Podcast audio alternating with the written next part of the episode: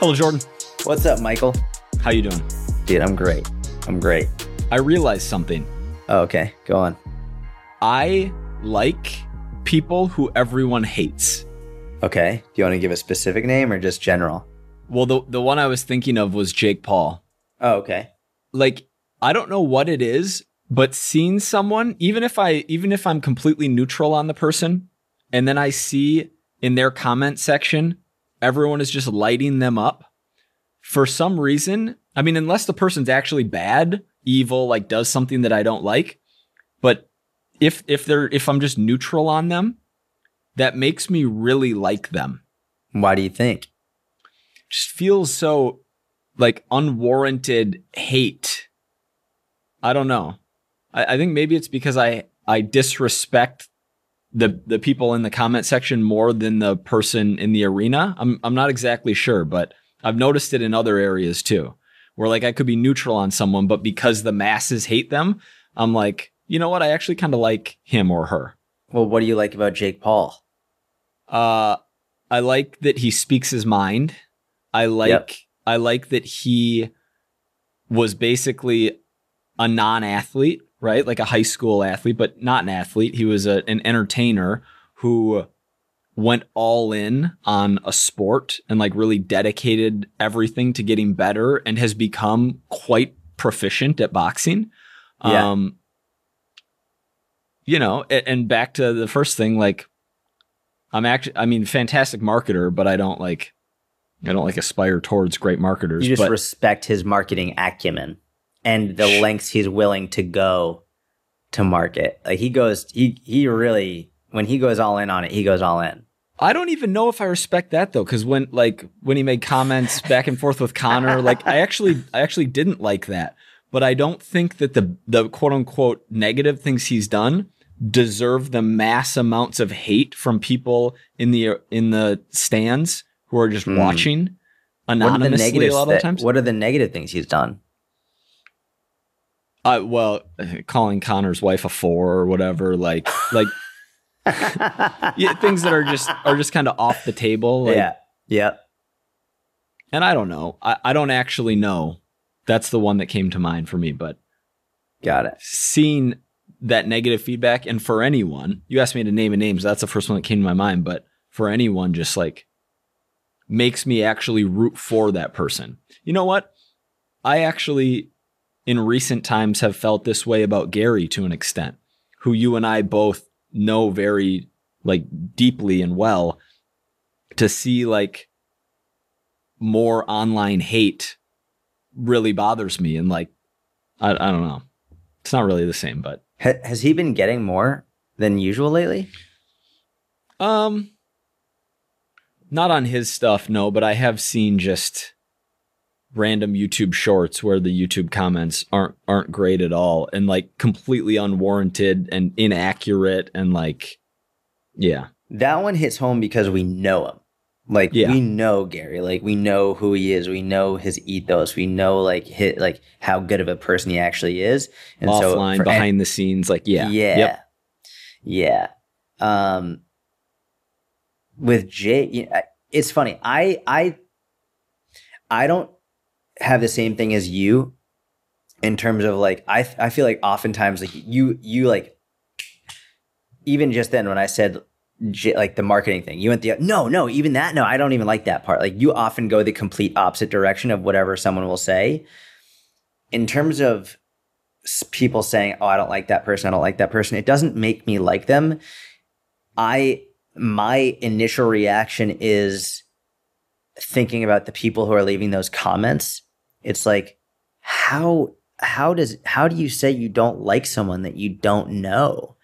And it, it's that's to me unless you've seen them do terrible shit online. That's a different thing. But um, and to be fair, I think anytime someone calls out someone else's family members, that's like no go. So for Jake, I didn't even know that he called Conor's wife before, uh, or maybe I did know that and I just forgot it.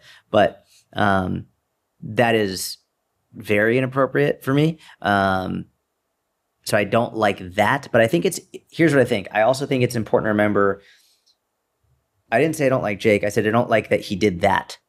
I think that's a distinction that people really struggle with is as soon as they see someone do something they don't like, if they don't know the person, their first reaction is, I don't like that person. But if it's someone that you know personally, it's easier to separate one of their actions from all of their actions, right? Where it's like, mm-hmm. okay, well, I really like that person. I don't agree with everything they say or do, like this specific action, but I still like that person. So I think people online are just so quick to judge and to hate and to call out. It's just, yeah, it's it's a mess. And especially when someone like Jake, who's unbelievably successful in terms of business, um, and he's loud. He's loud. I think it's easy for people to look at someone loud and just immediately say they don't like that person. Yeah, that's a good point, actually. And Gary's loud too. Gary's loud in different ways, but anyone who's loud, I mean, it's funny. Like there are threads about me online, and it's just like, and I'm not even that loud, you know. But people people like to pick and choose and hate people for. It's it's very interesting that I don't know. Yeah, it's just interesting. When you get to a certain size, even if you're not loud, even if you're not controversial, like you're still gonna have people dislike you. Yeah, no matter what. No matter yeah. what. Yeah. And it's there's also a difference between not liking someone and then going out of your way to trash talk that person publicly. That mm-hmm. is another thing that just blows my mind. It's like I couldn't imagine leaving a public comment like, oh my god, I, I didn't tell you. Did you see my story? I, I know you're not on social. You go on Dude, social media no, once every like twelve months. I did. Who was like, yeah. I, I I had to stop watching this when I found out he's a Jew. That right? Yeah, uh-huh. yeah. Like I couldn't. I I can't imagine. Take away the anti-Semitism component take away that I just couldn't imagine leaving that type of a comment about anyone like, oh, like I stopped watching this person. Or or the people who leave the comment like, I'm unfollowing this person. Like, mm-hmm. why are you commenting? mm-hmm. That mm-hmm. to me, it's just it's very odd. It's very odd that behavioral component that I don't fully understand. Yeah. And I do I like the option of anonymity but it definitely promotes more of that type of behavior, like YouTube comments and Twitter specifically. Yeah. I I had to take I, I left what I thought was a funny comment and replied to that guy saying I had to stop watching when I found out he was Jewish. Um, my initial response was going to be an emotional, uh, angry response. Mm-hmm. But I, I literally was like, okay, I got very strategic with it. I was like, okay, this is an opportunity for me to reply in a way that would garner respect from people. And uh, and so I literally I took about 15 minutes and sat down and was like, okay, what's the best way for me to reply to this that is going to garner respect? Also, let him know that that comment is inappropriate and he shouldn't do it. And he actually ended up deleting the comment, which I thought really? was yeah, he deleted it. Um, and I always my my way, I'm not saying this is the right way, but my way is with humor. Trying to find humor is I think one of the best ways to nullify or mitigate when someone is leaving those types of comments because it's essentially it's it's your way of just being like ah just letting it roll off your shoulder. It didn't roll off my shoulder. I was deeply upset about it. Mm-hmm. But being able to to reply and, and I think that's one of the, you know, sometimes when you get in an argument with someone and then later you go home and you get in the shower, you're like, oh, I should have said this. I should have said that. I should have said this. The cool part about online comments is you have that opportunity to not reply emotionally, mm. not reply, just take 15 minutes and think, okay, other people are going to see this comment. What can I say that's going to actually lead to a good response? How can I turn this into a positive? So yeah, that's I think it's an important thing to, to keep in mind. Dude, I love that. And I'm even more interested in it in real life, meaning not being reactive or emotionally responsive to, mm. to many to many different emotions. Anger is a really good one that I think, you know, a lot of men specifically can probably relate to. Sloth is another one. Like you don't mm. have your actions don't have to map to how you you feel. You can choose different actions. Um, but you might not have 15 minutes to in, in real life, but you can pause, take a breath, decide how to come back, decide what to say or what not to say, decide the tone of voice that you say it in. And these are things that as a kid weren't even on my radar, right? And and only like over the years have I started to develop a better ability to separate uh, emotional response from action. And the bigger I can make that that gap, the more like room I can create for myself, the better my life has has become. And Yeah. You know, I don't I don't know like how to maximally do that, right? It's like a very present, very like you know, not necessarily my strong suit. I know that times I've been meditating have helped. I know that uh you know, being well rested and and you know, taking training seriously and like being in good shape, these are things that help and then just making it intentional and making it a practice and like you know, it's a cliche for a reason, right? Think before you speak like, oh, maybe maybe that thing we learned in 5th grade like we should all do that. Yeah. Yeah. I think with in a, in a day and age in which everything you say is documented now, whether you realize or everything is documented, like take the time to think about it. Really think about it. And not just think about what the person you're talking to is going to think, but the people that have a very high probability of seeing it who are not involved in the discussion. Are one sec. Are you are you talking about comments online or are you talking about your phone listening to you in conversations in real life? I was talking about comments online. I, I was not. All right, just making sure we're on the same page. yeah, I was not thinking about whoever is listening in our phones, whether it's TikTok or everything. Which yeah, that's another thing. It's don't you? I this might be the conspiracy theorist coming out in me, but you know, a lot of conspiracy theories are coming out to be true. But why are they trying so hard to ban TikTok? It's like every app that we have gets an insane amount of information from us. I can't help but think. I, I mean, I would imagine Facebook and or Meta or whatever it's called, and Instagram and all these other platforms have a huge vested interest in trying to remove TikTok, not because of the information they're gathering, but because it's a huge competitor. So if you can get a competitor off the market, well then you everyone in the United States who is on TikTok would probably then go to Instagram or another platform, right? It's like it's uh I have to think there's got to be lobbying going on behind the scenes to Probably. politicians to say, "Hey, let's push this to get it out and let's really hammer home that them gathering data when the amount of data they are like every cup knows everything about us." The devil's advocate argument would be that not these other big social media platforms aren't essentially owned by the Chinese state. Right. would be would be the other side of that. Guess what? I don't even know what's going on on that front. I didn't even tell you this because for basically 4 days I haven't been scrolling at all. That's amazing. Yeah. Like no social media, no nothing. Uh I'm I'll pop on to Instagram, which is rare because I basically never do, to check in on people, which is something I'm trying to be intentional about. If you think about the way social media has changed over the last few years and gone gone from like following friends or following people to the interest graph, right? So Mm. my YouTube Shorts, my Twitter for you, like TikTok is isn't giving you the people you follow; it's giving you stuff you're interested in, and and I have found that to be completely worthless and a huge decay in my life. I'm trying to Mhm. replace that scrolling with reading books, and then at the same time checking in on human beings, which I find Instagram is the best place to do that.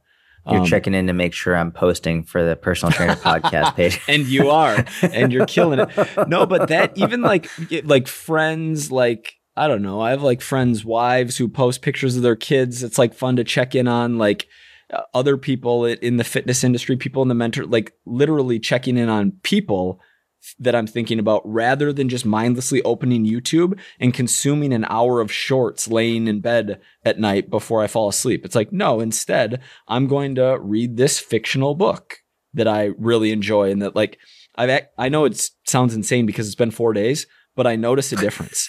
I wake up in the morning and I don't reach for my phone. I like while the coffee pot is going, I got to wait 7 minutes. I'm reading Peter Attia's book rather than Mm. scrolling on my phone, which is unheard of in a very short amount of time. So I I don't know, I think there's something there. Dude, absolutely.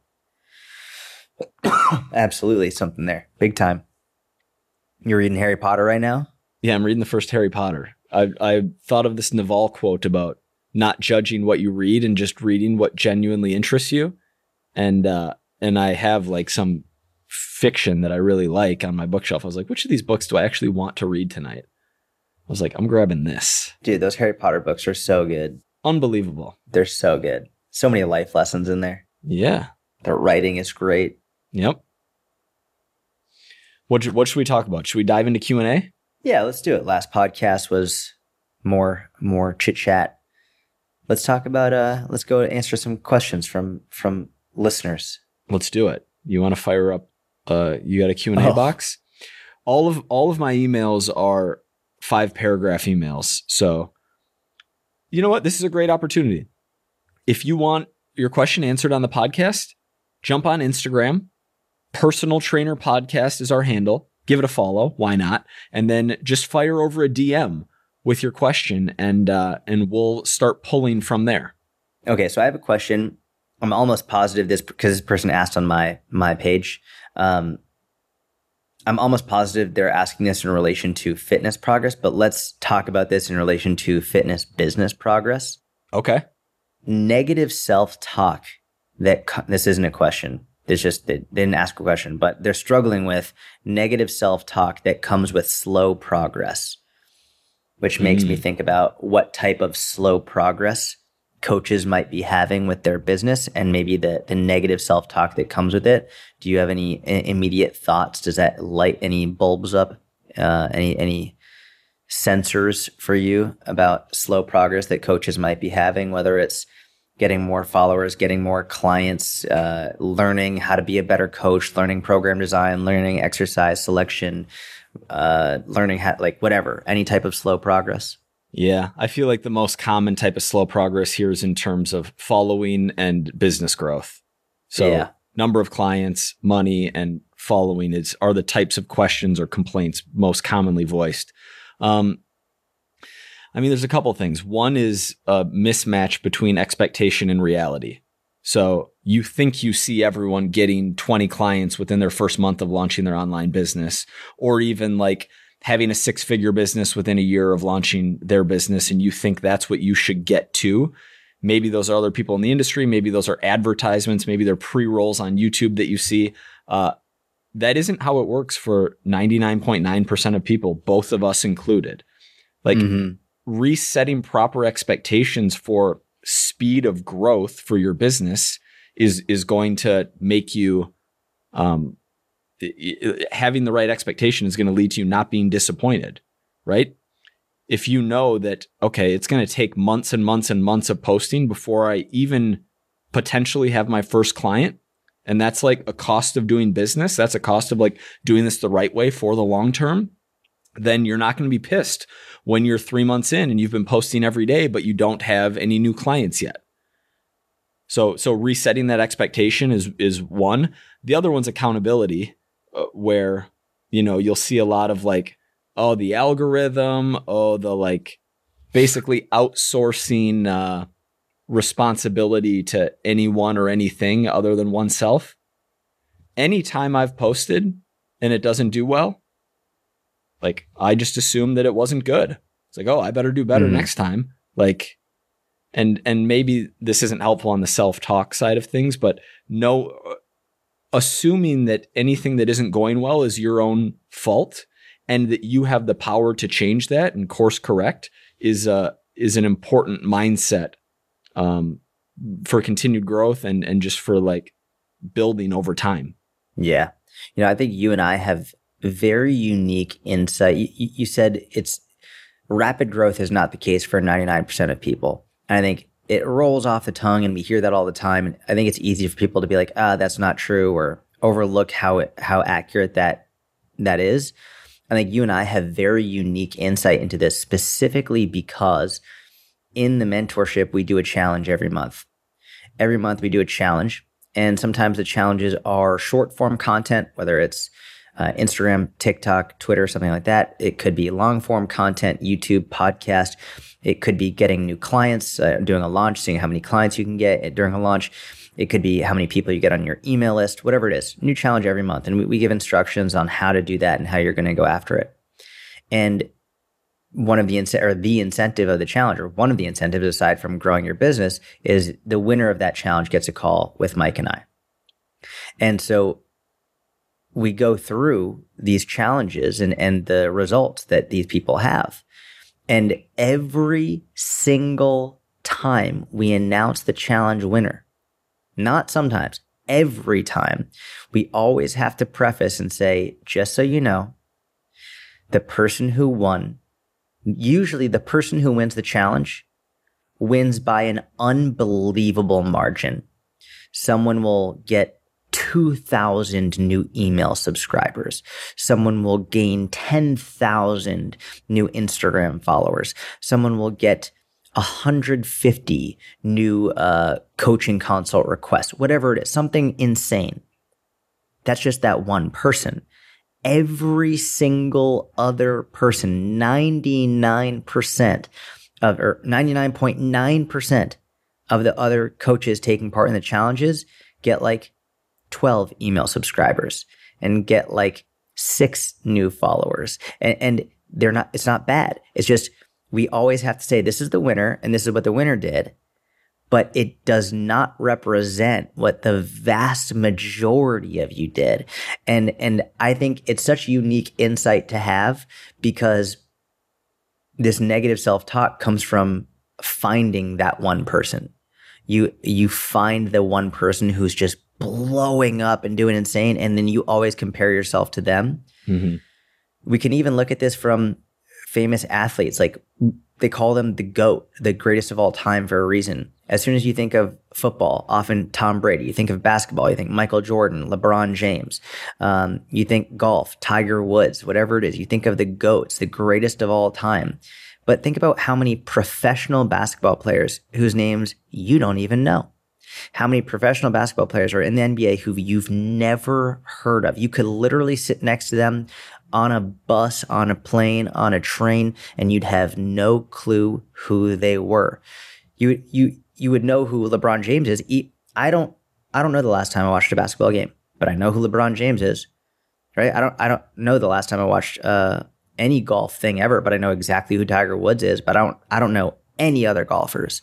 So even in the elite highest level of all of these things, there's still outliers. There's still like the 1%, that's less than 1% of who just absolutely blow up.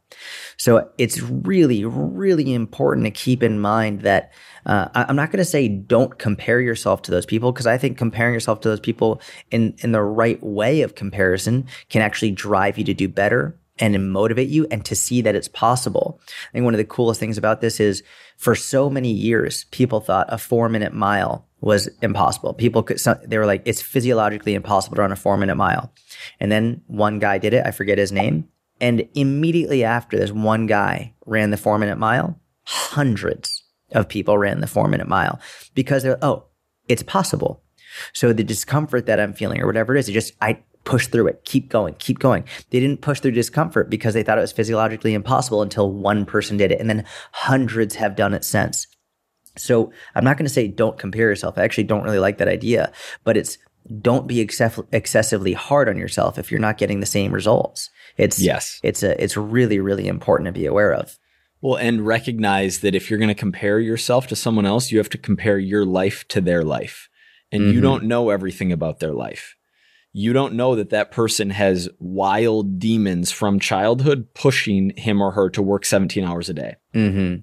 But what you said that I really like is compare yourself in in the aspirational part of it, right? Like looking up to that, but don't judge yourself for not getting there and understand that survivorship bias makes us only see these like the elite of the elite who who outlasted everyone else who made it and the like your example of the hundreds of people in the NBA who you wouldn't even know them if you're sitting next to them on a plane. Like I think I can think of 12 people off the top of my head in the mentorship who you know, they've maybe won one challenge, but they're never blowing people out of the water. They've never signed 20 co- coaching clients in a single month. They've, but little by little, month over month, year after year, built, built, built, built to the point where they have basically a full roster and, and haven't done it with any massive spikes. Mm-hmm. Yeah. Right. It, and it's, Chris- it's Chris interesting Gates, to see with, Brooks yeah, yeah, keep going. Jeff Yeah. Packman, like Andy Tate. There are a whole bunch of people where it's been slow and steady, and uh, and they've gotten into a place where if you look back two years, it's like wow, I almost don't even recognize where I was then compared to where I am now. But there was never like a, there was never this curve. Yeah. And then it's funny because then the new people will come into the mentorship and they'll see someone like Brooks or someone like Jeff or whoever it is. And they'll be like, oh my God, like these people have a full roster, they're killing it. And they don't realize that it was just a two, three, four years ago that they first joined the mentorship and they had nothing. And they were thinking that about the other people when they who were who are more veterans in the group. It's uh the vast majority of people have a slow grinding process before they get to a point in which they they achieve a certain level of success. So and I- know it didn't really address the negative self-talk aspect as much as just like realistic expectations, but I think negative self-talk comes from unrealistic expectations. That's really and you need to be aware of it. And so when you start noticing you're having negative self-talk, remind yourself, okay, who am I comparing myself to? And is this actually serving me? And does it even make sense? Do I even know what's going on behind the scenes? Or am I just going based off of either what I'm seeing on social media or what someone told me? And also, you have to remember, people lie a lot. I've seen a number, and I, and I say number, I mean a large number of people lie about how much money they make, how many clients they have, all of this stuff. I mean, listen, people in the fitness industry lie about using steroids all the time. What makes you think that that coaches aren't lying about how many clients they have or whether or mm-hmm. not they've bought followers or they're buying likes or whatever it is? I mean, people lie all the time. So, and then just the other aspect, which is just negative self-talk, it just it it doesn't help. That's really the the bottom. Like it doesn't help in any way, shape, or form. There's no you don't get any benefit from it. You were talking about how when you would do a post and didn't do well, you'd just be like, yeah, maybe it just sucked. The way that I, I, you know, the, there's a, a very common phrase: "You're only as good as your at your la- you're only as good as your last at bat." And I think in some cases that's true, but in terms of social media, I don't think that's true at all. The way that I look at social media is if I have a bad post or never, I'm not going to go that route just yet. I'll, instead of saying when I have a bad post, what I'll say is the way I look at every post is every post is a test. It's a test. I'm, I'm, it's just, I'm taking a quiz. And sometimes I'll get a 100%. And, and, like I did really well. I aced that quiz. Other times I, I flunked that quiz. I didn't, I, I didn't do well. And that's it. It, it doesn't mean you should delete the post.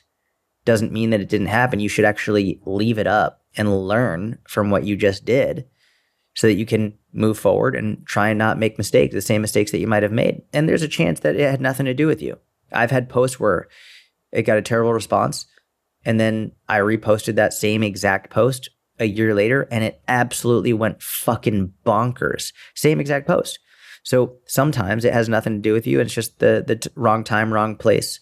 But either way, don't you're you're not as good at you're not only as good as your last at bat when it comes to social media posting at all. It's that's just another test. Like it's sort of like um if you have 20 tests or quizzes throughout your semester in school, you could get a zero on one and still probably ace the class.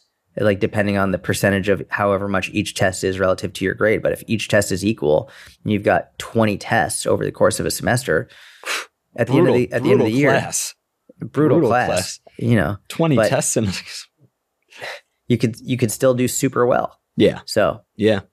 Two things. One, when you talk about each post being a test, the purpose of the test in that example is to make something that people engage with.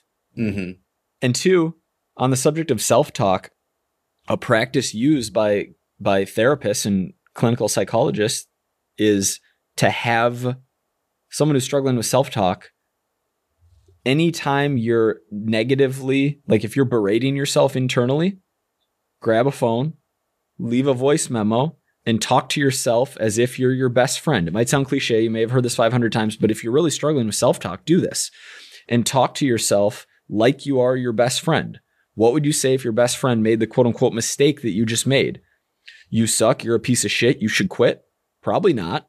I mean, I doubt most people would say that to their best friend. Say, hey, this this wasn't even that bad. You know, you could maybe improve a little here and here, but you're being really consistent. Like you'd be much more encouraging and positive than if you're berating yourself. So give that approach a, a try. I also going on that front. I I love the self talk, like leaving yourself a voice memo, having conversation with yourself. And I love the example that you just gave of the conversation because you didn't say number one, you didn't say I'm a Oh, piece of shit or you're a piece of shit. Yeah, and you also didn't say you're the best. Like you're Mhm. literally the best. It's like no, you're not. Like so, don't talk yourself up in a way that's also horseshit. Be like, okay, let's actually analyze what I did. To be fair, I only spent 15 minutes on the post, and like, how good of a post? How good could it be if it's only 15 minutes? I've heard Jordan and Mike talk about how a lot of posts take three, four, five hours on Instagram, and I only spent 15 minutes objectively. And if I like, you know what, maybe it was actually closer to four minutes because the rest of the minutes I was actually just sort of screwing around and having a conversation. I wasn't really focused on it. So be fully honest and have a real conversation with yourself. Um, I would even maybe think about it. The the I've always said best friend. This is maybe the first time I'll say this because I'm just sort of thinking about it right now. Sometimes for your best friend, like you really talk them up. You'll just talk them up, talk them up. Maybe if it's like your sibling or or a spouse, someone who's like you really need them to be better for the relationship, and like thinking about like okay, I can have a and I, maybe you have a really o- amazing best friend. I think like Mike and I like we could have a real honest conversation without trying to talk each other up. Like we just be blunt about it. But if you are the type of person that's always just going to talk up to your best friend and not be honest, then think about a sibling or a parent or a, or a spouse that like, hey, we need to have a real sit down conversation and discuss what's going on here. Or even a client is a good one. Like someone who you really, really, really want to help. Mm, yeah, be your own client. Yeah. Coach yourself. I love it. What else we got? Let's see. I, I had a concept if you don't have a question right there. Okay, go for it. Biggest things that we got wrong. Dude, that's a great one. Why didn't you lead off with this one? I don't know. I just had it had it buried in my notes. Do you want to start? I definitely can because I have a few ideas, unless you have, excuse me, anything jumping to mind. No. One of the biggest things I got wrong, and this one basically everyone got wrong, was the relationship between meal frequency and metabolism. Oh wow. Okay, you're going real like science method. Uh, okay, I cool. don't know. Yep. No, and we can we can take this all over. We can take it wherever we want to. So expand on that. We used to think that the thermic effect of food, which is a component of metabolism, was driven by how often you eat. And that if you are continually eating, you stoke the metabolic fire and you burn more calories via the thermic effect of food, basically the calorie expenditure of digestion. Um, and we found out that actually the total amount of food we eat and, and somewhat the, the different types, like protein having a higher thermic effect than carbs and fats, but the total amount of calories we consume is what drives the thermic effect of food, not meal frequency. So it doesn't matter if we're having one or two giant meals or six to seven small meals. If the total calories and macronutrient intake are roughly the same, you're going to be burning the same number of calories via digestion. To be fair, like yeah, you were wrong about that, but that's what you were taught. That's like Yeah, what we were taught in school and everything. Like Correct. I'm laughing because I'm thinking I wonder if we're at the point now, like if we're aging ourselves in the industry by saying we used to think that. Because I like have a, idiots. a strong, I have a strong feeling that a ton of people who listen to this podcast, they learned that as soon as they got into the industry. They're like, oh, and they just learned flat out that meal frequency like doesn't really dictate metabolic rate. Mhm. And so I I'm picturing a lot of people who listen being like, this is what we learned from day one you guys are idiots. which is funny because like back in the day it was that was not what was taught that's Mm-mm. not it's uh at all Mhm. um do you have anything from a business perspective, not like a science perspective, like any big mistakes? George, you know me. I'm not really a businessman. Most of my business successes were predicated on. Uh, You've just never made any business mistakes. You've just no mistakes. Um, well, my next two were related to uh, direct abdominal training and uh, and always trying to maintain too low of a body fat percentage. So, and those are both mistakes, by the way. Anything business related, man. We just hit business so good and hard in that previous question. I was hoping we could have a little after after consuming all of all of those micronutrients of business. I thought maybe we could enjoy like some like fitness ice cream talk, but Okay. So it was what you said you have core training, like ab training, and what was the other one? direct ab training and trying to stay too lean for too long. Oh, that's a good one. I like that one a lot. Let's talk about that one. It's it's just one miserable, two nobody cares, three it's so hard to gain muscle um when you're trying to maintain a super low body fat percentage. And it's important to remember that that this number is going to be different for everyone and this look is going to be different for everyone. Like you kind of need to go by how you as an individual feel. I i can probably maintain slightly lower body fat levels than the average person without experiencing any negative downsides any downside in energy Why? levels any Why is that? You're so good at that. I don't know. I, I actually don't even know if I'm that lean. You know what? You know what I want to do after reading seven and a half chapters of uh, Outlive, and that that book club is still coming eventually. Um, probably two three episodes from now is get a DEXA because I'm very curious about my like subcutaneous to visceral fat uh, ratio and composition. Dude, I bet you're you're you think you're sub 10, No, absolutely not. sub 15, Yeah, yeah, definitely. sub 12. Probably around there. Okay. Yeah. I wouldn't be surprised if I'm 12 or 13. Although, with the high caffeine fast day yesterday, if I string together too many more of those, I might end up shredded like 2015 again. And watch out if that happens. um What okay, you so yours an- any any thoughts on staying too lean for too long, or just any general like uh, things you got wrong? Yeah, there's a lot. I mean, in terms of staying too lean for too long, I know you haven't had much of an issue with this, but personally, it exacerbates real disordered eating habits in me. Mm-hmm. Like, real, like, and that's why I've stayed away from it for so long. There, there's a reason why the lowest I'll get is like 145, which is probably about like 11 to 13% body fat in that Mhm. range because I know for a fact as soon as I get lower than that, it's like thinking about food way too much.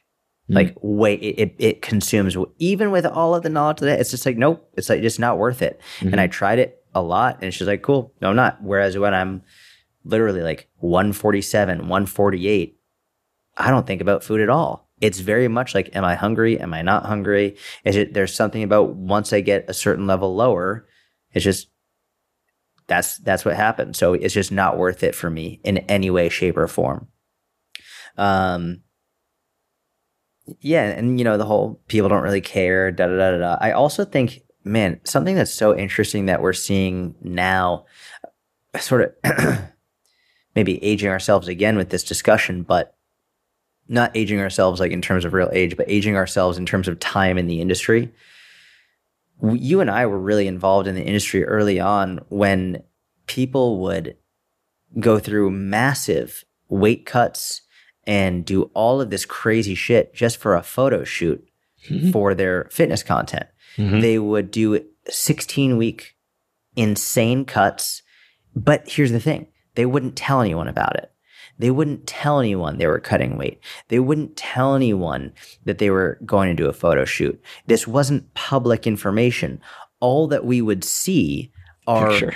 super high quality pictures of this person shredded to bits, men and women, just Mhm. insane, insane leanness. And what they would do is they would bring a whole bunch of different outfits to the photo shoot. And they would plan a whole bunch of different scenes and different places to go. So they would have all of this content where they could post it for three, six months, 12 months, whatever it is, and always appear to be that lean. Whereas now, not only is that not not common practice, it's it would be seen as fraudulent. Mhm. It would be it would be you'd be looked down on immediately and people even talk about it now. People will say, "Oh, that person's only been posting pictures from when they were on stage in their bodybuilding show, but I haven't seen them do any videos recently and I haven't seen them post anything more recent." People are aware of it. And I think in in where we are at this point in the industry, if you want to work with everyday people, I actually think you have a better chance of success not being unbelievably shredded to bits and just being open and honest about where you are and what your lifestyle looks like and what your happiest and healthiest physique looks like. I think you have a much better chance of building a great, great business as opposed to constantly trying to be shredded. I I actually this might surprise people. I agree with that. Though I think there's a there's still a range that your body is still one of your best marketing tools whether you want it Yep. to be or not.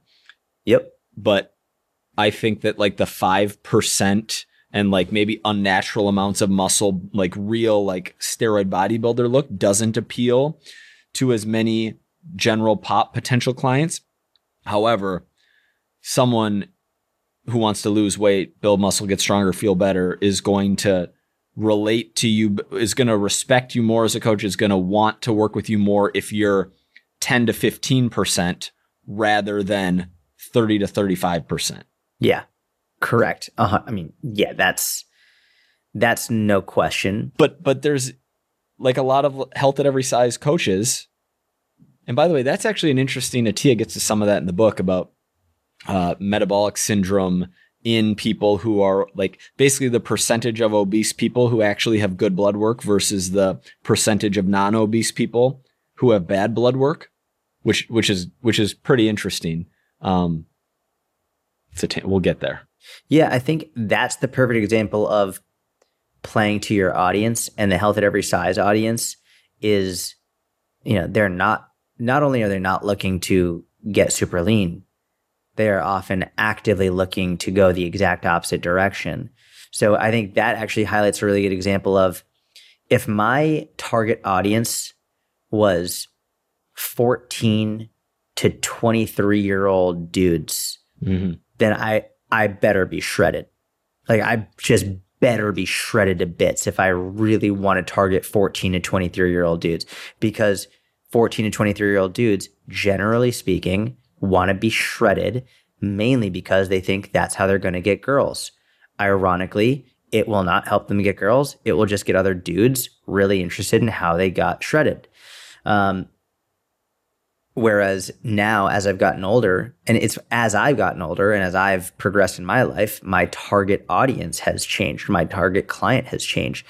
Um, it's now mu- like, and it has been for some time now, but moms and dads and, and just everyday people who they don't want to get shredded. They, they're not interested in it. And I think, I think now people, the, the average consumer is far more educated now than they were before. Mhm. Actually, even Peter Attia posted something on his Instagram the other day about it. I thought was really interesting. He posted a screenshot from uh, uh, a doctor's note. Basically, a doctor had like this guy's son was going in to get his blood work done or something, and the doctor's note said, "Hey, this guy's father has." Done a lot of research on Peter Attia and actually knows a lot about lipid metabolism. And it's like, the average consumer knows a lot more now. And I think the average consumer tends to know that they probably don't want to be lean, like unbelievably lean and shredded all year because there have been enough people talking about how fucking awful it is and they've exposed what it's actually like. So I just, I, I, think unless you're the 0.00001% that is just naturally shredded all the time, it's not worth your health, your sanity, or your business to try and do that. It's just, it's and, and on the other on the other end, we're not saying like get unbelievably overweight either, but in, we can sort of ping pong this because then the other question is, and I just got this the other day in my in my DMs. Someone was asking like, "Hey, I'm like seriously, seriously overweight, but I want to be a personal trainer because I've already lost a significant amount of weight and I've improved my relationship with food. Is it okay for me to be a personal trainer?"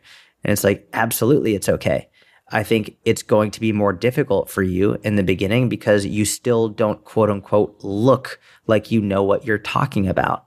But sharing your story, sharing your journey, sharing your progress as you continue to, to get to your ultimate goal will also build people's trust and uh, build more confidence in yourself. So it's not to say that you can't be a heavier coach. Uh, but I would also be very aware. Like there is a certain point where it's like if if your goal is to help people lose weight, it helps a lot for you to ha- look like you know how to do it. Yeah. Whether you actually know how to or not, meaning yeah. meaning you can look out of shape and know what to do and be a great coach, but you know, f- for better or worse, perception matters, especially in this example. I think about it as like a, a pitching coach. Like you can have a pitching coach for baseball who knows all of the mechanics and all of like everything that they need to get their athlete to do.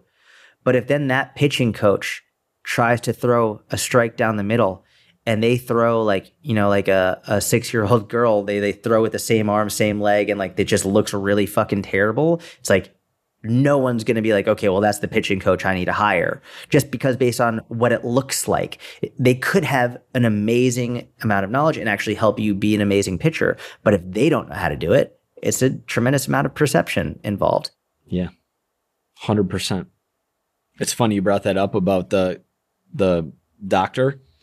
Remember when I was going to see a cardiologist, just wanted like a heart checkup back in the fall and I remember having this consult and being like, "Yeah, I'm interested in my ApoB. Uh, like, I want to know my LP little a. Like, I'm, I'm like listing all these things." And I remember talking to you after, and you're like, "Do you think all these doctors are like?" Shit, we got another one who listens to Attia's podcast. Like, a hundred percent, they do. Yeah. yeah, they're pissed especially because they might come back and say something like, "Oh yeah, your LDL is a little bit high," and the person's like, "Well, doesn't that not really matter as much as like yeah. the total ratio?" yeah, yeah, like yeah. They have to, because listen, I think up until very recently, people have taken doctors' words at face value and like, you're the doctor, you're the boss. It is what it is. And now doctors are going to start getting questioned a little bit and they probably don't like that. There's there's definitely an element of that. There's also just the way that the system's set up. Like insurance covers some things and not other things. And and he talks about medicine 2.0 versus medicine 3.0 and basically being reactive, like in a reactive system like we have now versus focusing more on prevention. And like when I went and got this checkup, the nurses, the front desk lady, like everyone was blown away. It's like we haven't seen some a 35 year old here and I don't even know how long. Like you just want to she's like, I one of the nurses was like, I really commend you. This is awesome that you're interested in this and and and doing this. But the the thought of like and and Attia talks about uh colon cancer screenings being a big one and, mm. and, him thinking that that age should be much earlier than what it is now and he talks about his personal experience of at 40 years old paying thousands of dollars out of pocket because basically the the risk associated with having something at that age and like the cost it it, made sense but it's not something that is standard practice in uh, in the American healthcare system right now or I don't know mm. in other countries but yeah it's it'll be interesting to see if and when that shift takes place on a more macro level rather than just right now we have a bunch of individuals who are trying to improve and better their own health through cardio and strength training and nutrition and, and all of these things we know about sleep, stress management. But if and when that bleeds into prevention being part of a, a bigger system. Yeah, like trying to, as Attia says, and we'll sort of get into that book club, just little bits and pieces as we get through it, but trying to, he, he says fast death waits for no one and something about slow death, how just it you're dying for a long time before it gets to a point in which like you need the reactive stuff. So it's uh, being aware of it from a very early age or for as early as you possibly can to try and take care of it. Yeah, the atherosclerosis that might end up causing heart attack at age 84 for you could start developing in your 30s. And and you can do something about that through diet and exercise. Yeah, that's exactly right. Thank you very much for listening. Uh, if you made it this far, please leave a five star review on Spotify or Apple or wherever you're listening. We really appreciate it. Helps the podcast out a lot. Um, weekly episodes, we're coming every week. Pause. Wow. wow. We're retaining. Thank you very much. Every week. Have a great day. We'll see you soon.